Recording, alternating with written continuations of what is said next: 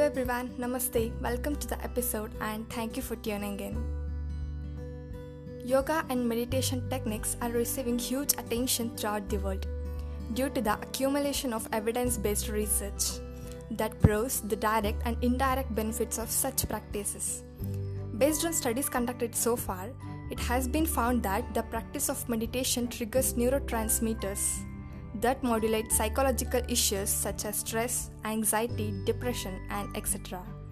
The art of meditation, which was once considered to be exclusively an Eastern practice, often associated with religion and spiritualism, has become a more scientific modality in recent years and is accepted for routine practice in many parts of the world.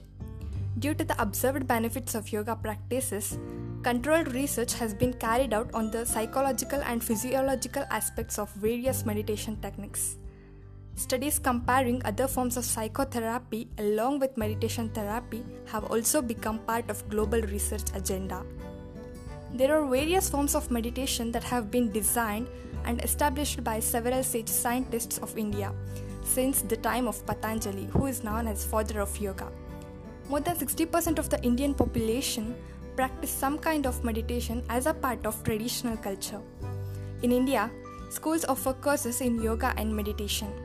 For instance, the Vethathiri Maharishi Institute for Spiritual and Intuitional Education in India has created a complete curriculum for yoga starting from kindergarten and going all the way to PhD level. The Indian government has allocated a ministry with a budget exclusively to fund research in yoga and Ayurveda. Recently, the benefits of yoga have been well recognized in the West. MIT, Yale, and Harvard universities have encouraged research on such a new modality. The National Institute of Health has allocated a budget for this research as part of National Center for Complementary and Alternative Medicine. Many of the meditation techniques are used for different specific applications, and studies have shown that they have varying neurophysiological effects. The most common application of meditation is to get rid of stress and anxiety.